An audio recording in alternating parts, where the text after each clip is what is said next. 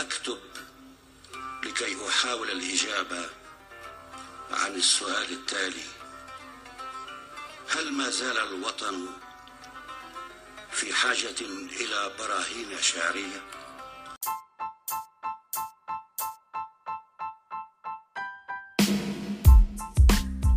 أعزائي المستمعين أسعد الله أوقاتكم في بودكاست المسافر العربي للشعر باللغة العربية اليوم سنتكلم ونقرأ لكم أشعار الشاعر العربي الفلسطيني محمود درويش.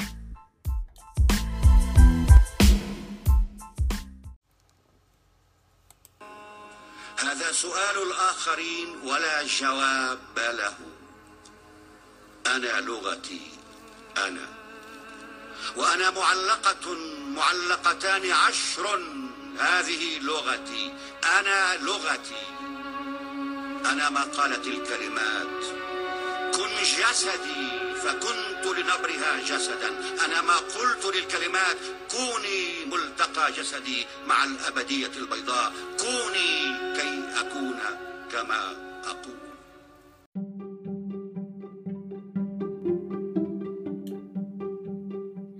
نبذة قصيرة عن حياة محمود درويش.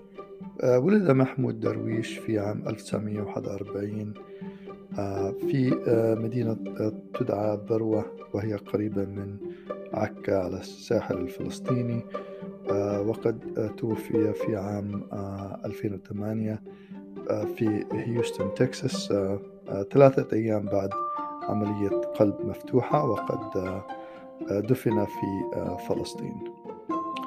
هو من أحد أهم الشعراء الفلسطينيين والعرب الذين ارتبط اسمهم بشعر الثورة والوطن. يعتبر آه، محمود درويش من أحد أبرز من ساهم بتطوير الشعر العربي الحديث وإدخال الرمزية فيه. في شعر درويش يمتزج الحب بالوطن وبالحبيبة الأنثى. قام بكتابة وثيقة إعلان الاستقلال الفلسطيني وقد شغل منصب رئيس رابطة الكتاب والصحفيين الفلسطينيين وحرر مجلة الكرمل. كانت إقامته في باريس قبل عودته إلى وطنه حيث أنه دخل إلى فلسطين بتصريح زيارة لأمه. وفي فترة وجوده هناك قدم بعض أعضاء الكنيسة الإسرائيلية العرب واليهود اقتراحا بالسماح له بالبقاء وقد سمح له بذلك. في الفترة الممتدة من 1973 لسنة 1982 عاش في بيروت وعمل رئيسا لتحرير مجلة شؤون فلسطينية وأصبح مديرا لمركز أبحاث منظمة التحرير الفلسطينية قبل أن يؤسس مجلة الكرمل سنة 1981 آه كان له نشاط أدبي ملموس على الساحة الأردنية أيضا فقد كان من أعضاء الشرف لنادي أسرة القلم الثقافي مع عدد من المثقفين أمثال مقبل مومني وسميح الشريف وغيرهم. وقد بدأ بكتابة الشعر عن عمر يعني صغير جدا وقد نشر أول ديوان له وكان عمره 19 عاما. آه، كان يعد شعر المقاومة الفلسطينية وأن شعره آه، مرة مرت بعدة مراحل. من بعض مؤلفاته آه، عصافير بلا أجنحة سجل أنا عربي أحن إلى خبز أمي أوراق الزيتون عاشق من فلسطين. آخر الليل العصافير تميت في الجليل. حبيبتي تنهض من نومها. أحبك أو لا أحبك؟ محاولة رقم سبعة. تلك صورتها وهذا انتحار العاشق. أعراس مديح الظل العالي حصار لمدائح البحر آه، حصار لمدائح البحر. هي أغنية هي أغنية هي أغنية وإلى آخره.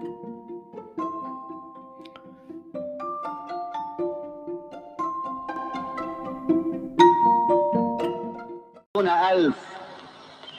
وأطفالي ثمانية وتاسعهم سيأتي بعد صيف. فهل تغضب؟ سجل. أنا عربي. وأعمل مع رفاق الكدح في محجر. وأطفالي ثمانية. أسل لهم رغيف الخبز والأثواب والدفتر من الصخر. ولا أتوسل الصدقات.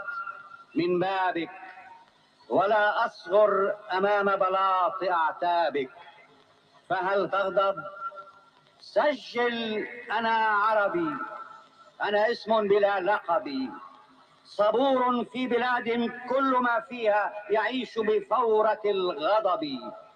جذوري قبل ميلاد الزمان رست وقبل تفتح الحقب.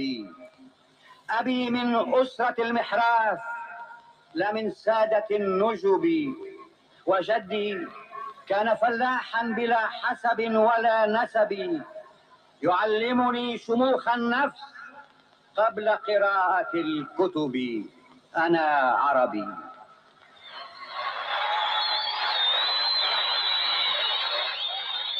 سجل.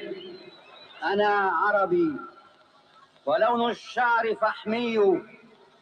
ولون العين بني وميزاتي على رأسي عقال فوق كوفية وكفي صلبة كالصخر تخمش من يلامسها وعنواني أنا من قرية عزلاء أمنسية شوارعها بلا أسماء وكل رجالها في الحقل والمحجر فهل تغضب؟ سجل أنا عربي. سلبت كروم أجدادي وأرضا كنت أفلحها أنا وجميع أولادي. ولم تترك لنا سوى هذه الصخور. فهل ستأخذها حكومتكم كما قيل؟ إذا سجل برأس الصفحة الأولى. أنا لا أكره الناس ولا أسطو على أحد ولكني إذا ما جعت آكل لحم مغتصبي حذاري حذاري من جوعي ومن غضبي أنا عربي. لا شيء يعجبني. يقول مسافر في الباص لا شيء يعجبني. لا الراديو ولا صحف الصباح ولا القلاع على التلال أريد أن أبكي. يقول السائق انتظر الوصول إلى المحطة وابك وحدك ما استطعت. تقول سيدة أنا أيضا أنا لا شيء يعجبني. دللت ابني على قبري فأعجبه ونام. ولم يودعني. يقول الجامعي ولا أنا لا شيء يعجبني. درست الأركيولوجيا دون أن أجد الهوية في الحجارة. هل أنا حقا أنا؟ ويقول جندي أنا أيضا أنا لا شيء يعجبني. أحاصر دائما شبحا يحاصرني.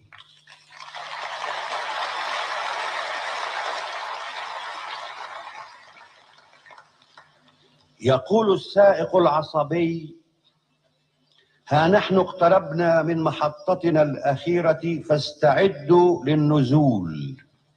فيصرخون. نريد ما بعد المحطة فانطلق. أما أنا فأقول أنزلني هنا. أنا مثلهم. لا شيء يعجبني ولكني تعبت من السفر. إلى خبز أمي وقهوتي أم ولمسة أمي أحن إلى خبز أمي وقهوتي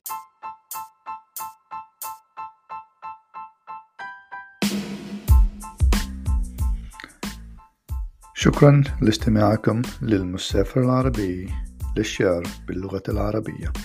كانت هذه الحلقة نبذة عن حياة وأشعار الشاعر العربي الفلسطيني محمود درويش. أود أن آه، تنال إعجابكم.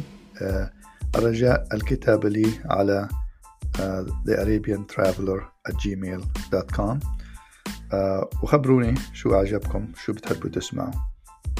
إلى اللقاء.